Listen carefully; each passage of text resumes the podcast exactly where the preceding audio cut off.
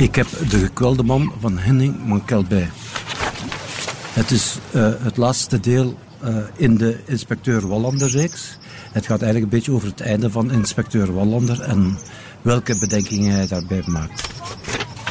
Het boek is vooral interessant omdat het terugkoppelt naar een hele Zweedse geschiedenis van na de oorlog. Het is goed omdat uh, Mankel gewoon goed schrijft natuurlijk, maar ook omdat eigenlijk het een combinatie is van een klassieke detectieve met toch een literaire roman met beschouwingen over het leven. En die combinatie maakt het wel mooi.